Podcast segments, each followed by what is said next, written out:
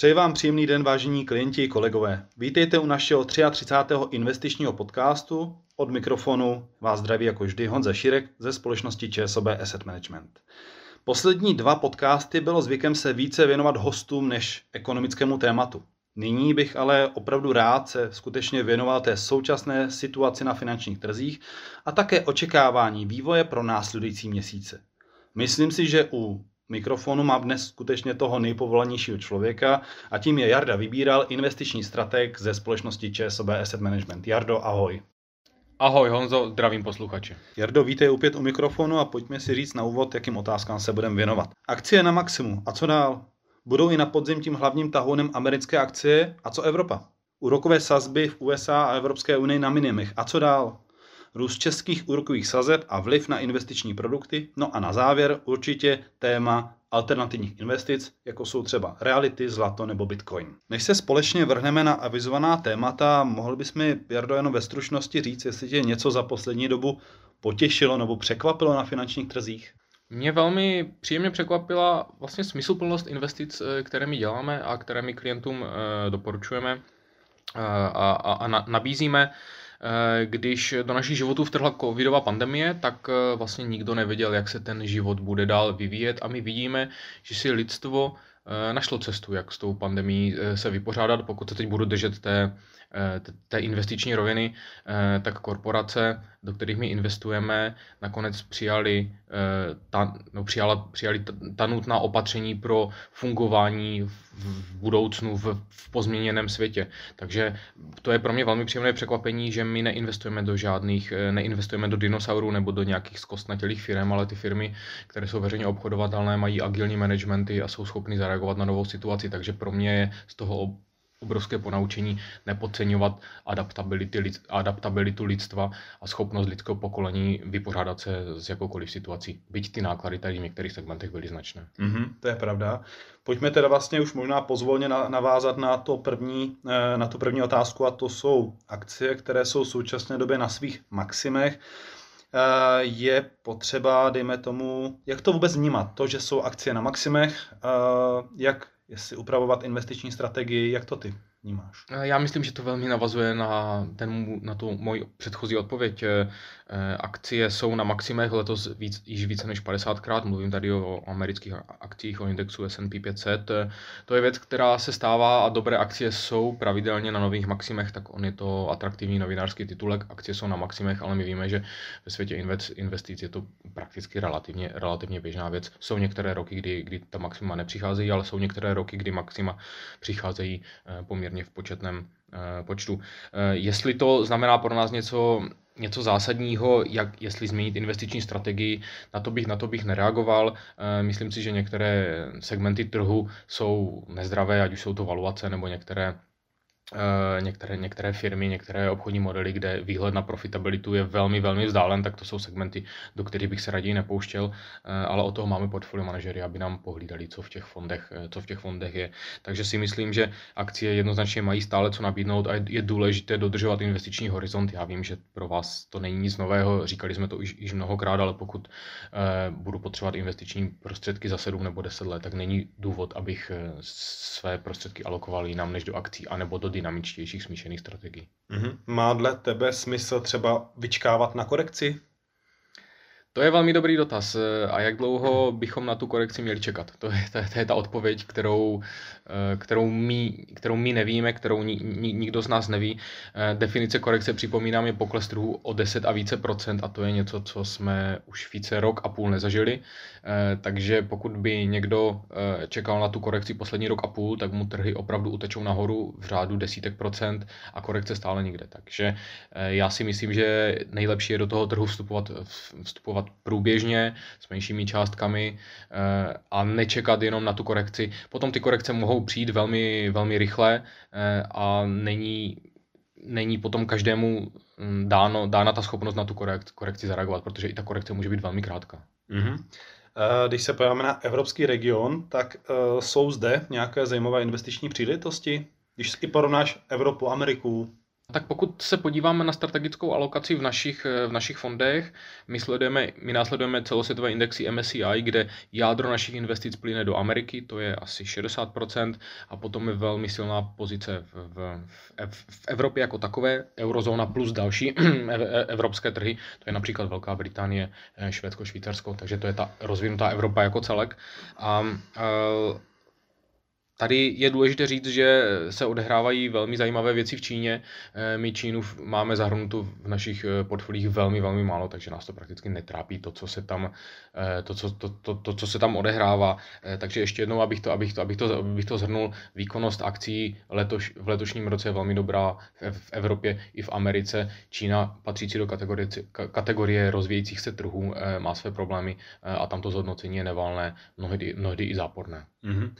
A můžeme si vyzvěhnout některé sektory, které by z tvého pohledu byly zajímavé pro třeba současné investování? Já tady osobně pokládám za důležitější tu alokaci regionální, eh, kde teda nadvažujeme Ameriku a, a Evropu, tam, tam, kde můžeme.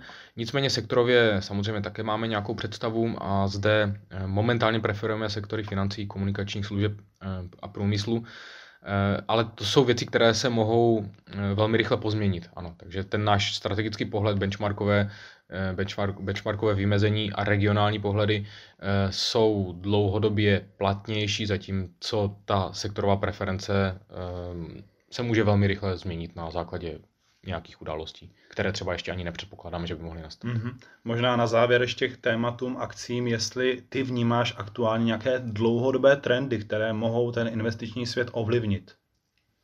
Pořád je to digitalizace, věc, která byla covidem nesmírně, nesmírně urychlená, eh, nástup e-commerce, eh, data, možná eh, zpracování dat, velmi zajímavý business, business model před nedávnem Eh, vyšla v časopisu Economist eh, velká analýza a úvaha nad tím, že data jsou nová ropa. Bylo to na titulce, eh, titulce časopisu Economist, který pravidelně čtu.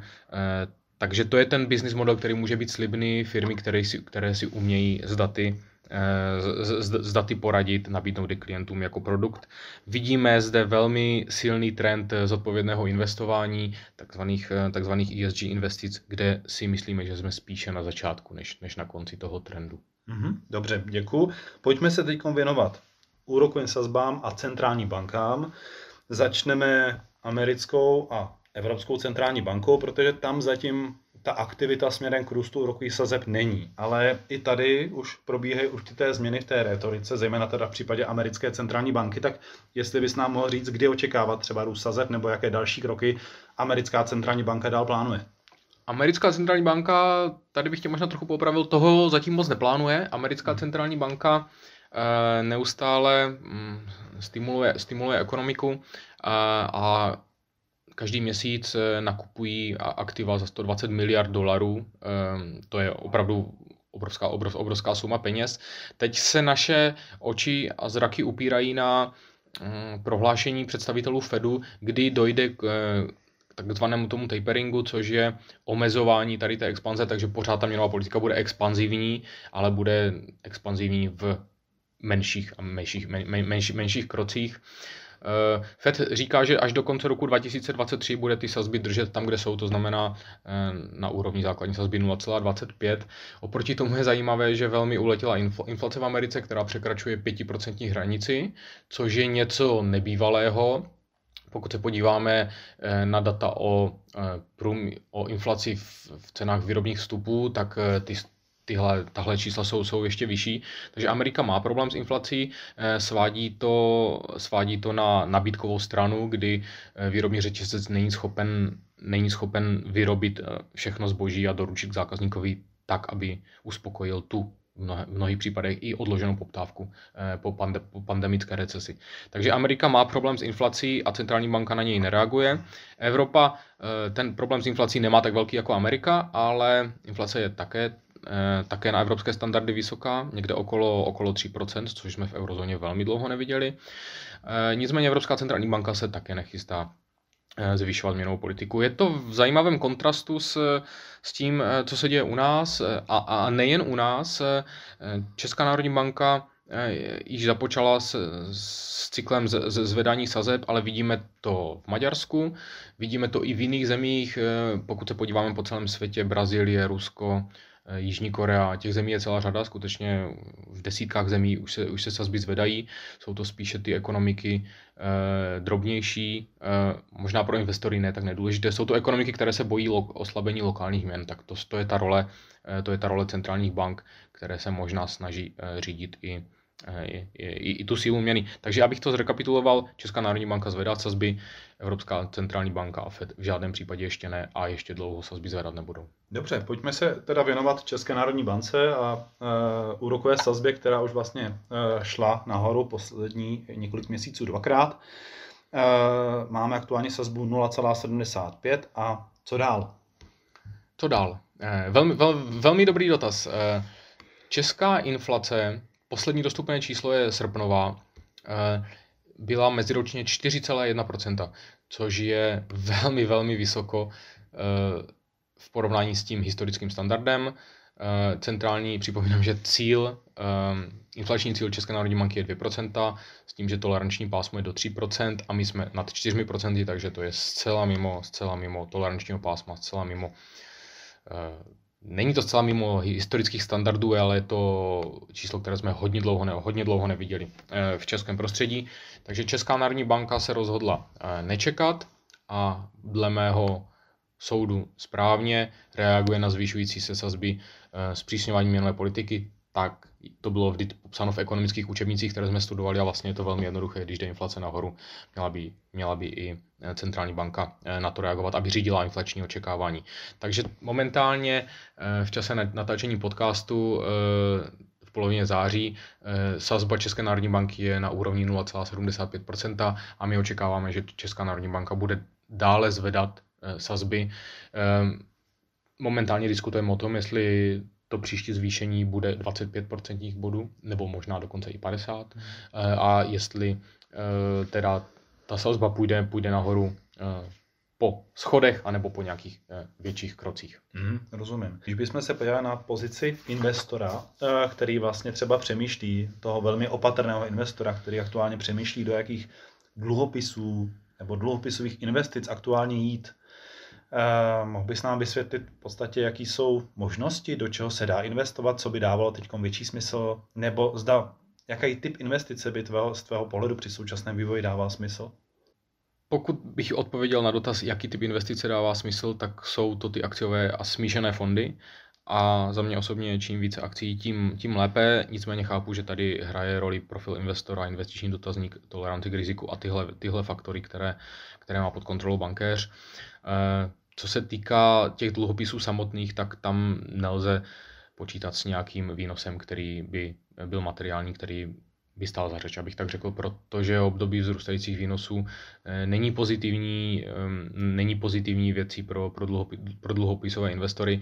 Eh, samozřejmě není to tak jednoduché, protože tam ještě se projevuje tvár výnosové křivky, jestli nakolik je ta křivka strmá, jak se chová na kratším, středním a delším konci, to už je, to už je, to už je hodně odborný pohled, o toho je tady portfolio manažer, aby se o to postaral, eh, takže nejlepší situací v současné době si myslím, že zase je ten smíšený fond. Eh, ještě jsme se bavili o růstu sazeb, o tom, jestli bude mít na konci roku případně 1,25% sazby nebo 1,5%. Eh, jak tyto informace ovlivňují třeba českou korunu? Nebo jak by ji měly ovlivňovat? Eh, ta, ty informace by měly ovlivňovat českou, nebo takhle, já odpovím, já odpovím obecně, zvyšování sazeb v lokálních ekonomikách podporuje příliv zahraničního kapitálu, to znamená, to vede k posilování eh, té domácí, domácí, domácí lokální měny. Eh, my vidíme, že česká, česká koruna vůči euru je dnes na hodnotě asi 25-30, eh, takže vlastně možná paradoxně pro někoho ze vzrůstající inflací roste pravděpodobnost zvyšujících se sazeb České národní banky a to vede k přílivu kapitálu ze zahraničí, který nám tlačí na, na posilování měny.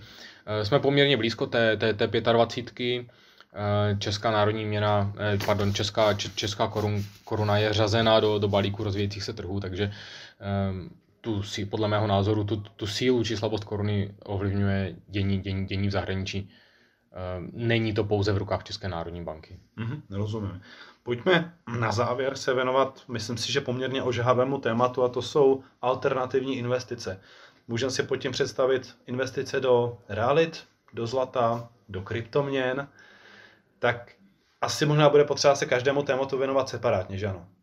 Hm, můžeme, tak ptej se. Takže co zlato? Eh, zlato je krásný příběh. Eh, já se tady dívám na desetiletý vývoj eh, ceny, ceny zlata. Tak zlato dlouho bylo na svých maximech v roce 2011, kdy zafungovalo tak, jak mělo. Tehdy jsme se bavili o hrozbě rozpadu eurozóny, takže cena zlata prorazila hranici 1900 eh, dolarů za, za, za, za trojskou unci a potom cena, cena zlata dlouho, dlouho, dlouho klesala. Eh, další, další maximum jsme viděli loni v létě, v srpnu 2020, kdy cena zlata prorazila 2000 hranici a momentálně jsme pod hranicí 1800, takže ono to zlato je velmi, velmi volatilní. Myslím si, že dlouhodobě to zlato vydělává méně než akcie. Mm-hmm. Zlato má ten příběh v tom, že pokud se obáváte zhroucení světa, um, nucené, nucené emigrace uh, a těchto velmi nepříjemných věcí, které doufám, že v, naš, v naší historii se už, se už nebudou opakovat, Eh, tak eh, v, ten, v tento moment by to zlato mělo jako smysl investicí, protože když prcháte ze země jako, eh, jako vyvrhel, tak si ty cihlíčky zlata můžete dát do kapes a mnoho, mnoho jiného se vám, to tam, se vám tam nevleze. Mm-hmm. Ale jak říkám, to není ten hlavní scénář, kterým bychom my počítali. Já ti doplním, protože vlastně, když vidím graf, tak jsme zhruba na stejných hodnotách jako před těmi deseti lety a to tam nemluvíme ještě o měnách, o vlivu měny. Ale když se podíváme na akciové trhy a třeba konkrétně na fond ČSOB akciový, tak tam jsme za posledních 10 let plus 150%, což si myslím, že je slušný rozdíl a důkaz na to opravdu to s těmi investicemi do akcí brát vážně. To je velmi dobrá, dobrá ilustrace. Když se podíváme na druhou oblast, která je v dnešní době poměrně zajímavá, to je eh, nemovitosti, investice do reality. Jak to tam ty vnímáš aktuálně? Já myslím, že důležité si říct, jestli uvažujeme o nákupu nemovitosti pro své bydlení, anebo pro tu investiční rovinu.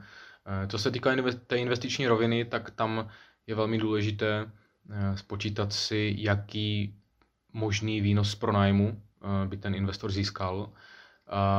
A to je samozřejmě věc, kterou, kterou ovlivňuje více, více vlivů, takže záleží, já, bych, já popíšu ten proces, jo, takže on záleží, za kolik nemovitost pořídíte a potom, kolik získáte z toho, z toho pronájmu. Ten pronájem je hrubý, samozřejmě máte s tím nějaké náklady, musí se výnos, výnos z pronájmu zdanit. A vedle toho máte náklady na financování, což je předpokládám hypotéka s průměrnou sazbou, nevím, kde přesně je teď, takže e, pokud jsem se díval e, z poslední doby na pořizovací ceny bytů, na ten možný pronájem, tak mě to vycházelo tak, že ten pronájem mě ani nepokryje hypoteční náklady. To znamená, ta, in, ta, investiční, ta investiční role eh, nemovitostí v poslední době už nevychází nijak lákavě, eh, pokud ovšem teda nepředpokládáte s, další, s dalším zhodnocováním té, té, té, té bytové jednotky jako takové, a to je věc, kterou není schopen nikdo předpovídat. Je pravda, že ty ceny nemovitostí jsou v poslední době už velmi, velmi vysoké. Mm-hmm. Ještě jedno téma, jsem si vzpomněl, že jsme tady nedávno hodněkrát řešili korporátní dluhopisy a takové ty 6, 7, 8, 10% roční výnosy zaručené ze strany jednotlivých emitentů. Jak to vnímáš v současné době? Vnímám to pořád stejně. Vysoký úrok, vysoký vyplacený kupon je známka finanční slabosti toho emitenta. A prosím, dávejme si na to obrov, obrovský pozor. Prostředí dluhopisů je v, v poslední době nejednoduché a pokud státy emitují dluhy za, eh, za minimální kupon, podívejme se na české desetileté výnosy eh, na českém státním dluhům, které se eh, pohybují pod dvěma procenty, tak pokud vedle toho přijde subjekt, který nabízí 6, 7 a více procent, tak je to známka rizikovosti opravdu velké. Nemyslím si, že to stojí za to podstupované riziko. Teď mluvím obecně, nemluvím o žádném konkrétním případu. Samozřejmě mhm. může se to, může, může se to lišit případ od případu ale myslím si, že pokud si, řeknu to ještě jednou, pokud si zapamatuje to jednu věc, že vysoký úrok je známka finanční slabosti, tak je to velmi dobrý indikátor. Dobře, děkuji. No a poslední téma je samozřejmě Bitcoin, kryptoměny obecně. Eh, tomuto tématu jsme se věnovali několikrát, ale na druhou stranu eh, ten svět se nějak vyvíjí. Tak jak ty to vnímáš s odstupem doby? S odstupem doby to vidím tak, že eh, na Bitcoinu je hezká myšlenka, nějakého platidla decentralizovaného, které bude všeobecně, všeobecně přijímané, ale stále s tím mám problém, aby měna, nebo aby cokoliv mohlo fungovat jako platidlo, tak to musí mít stabilní hodnotu. Pokud Bitcoin je schopen v denních, eh, v denních periodách eh, kolísat, eh, kolísat v řádu desítek procent, tak si pořád nedovedu představit, jakým způsobem to může být široce akceptované platidlo při tak, takhle velké kolísavosti. Vzali byste si hypotéku v bitcoinech, anebo prodávali byste své produkty v bitcoinech, když nevíte, za jakou cenu je budete konvertovat do jiných měn. Hmm. Je to pro mě, je to pro mě je to pro mě stále ten otazník, kdy eh, je tam ta spekulativní rovina. Kdyby Bitcoin byl, kdyby Bitcoin byl eh, si udržoval stabilní hodnotu, eh, a je jedno na jaké rovni, ale stabilní, tak by se mohl rozšířit a ta jeho, ta jeho, ta jeho idea by byla velmi pěkná, ale ta, ta spekulativní rovina v tom je něco, co mě stále, stále nutí k opatrnosti a to riziko ohledně investic vůbec do té měny nebo eh, nějaký ty opatření, které jsou z jednotlivých, ze strany jednotlivých států, to si myslím, že asi také je důležité brát na zřetel, že ano? No to bych vůbec eh, raději nepoužíval slovo Bitcoin a investice v jedné větě. To je, je to spekulace. Je to mhm. skutečně mm. jako jiná věc. No a spekulace může dopadnout, může dopadnout jakkoliv. Jardo, Děkuji ti moc za tvůj čas a za poměrně komplexní odpovědi. Těch témat bylo hodně, otázek ještě více, takže děkuji ti moc za tvůj čas. Honzo, děkuji za pozvání a zdravím všechny posluchače. Já se s váma loučím, vážení posluchači, přeji vám eh, příjemné podzimní dny, mnoho investičních úspěchů a hlavně hodně zdraví. Ať se vám daří a těším se brzy opět naslyšenou.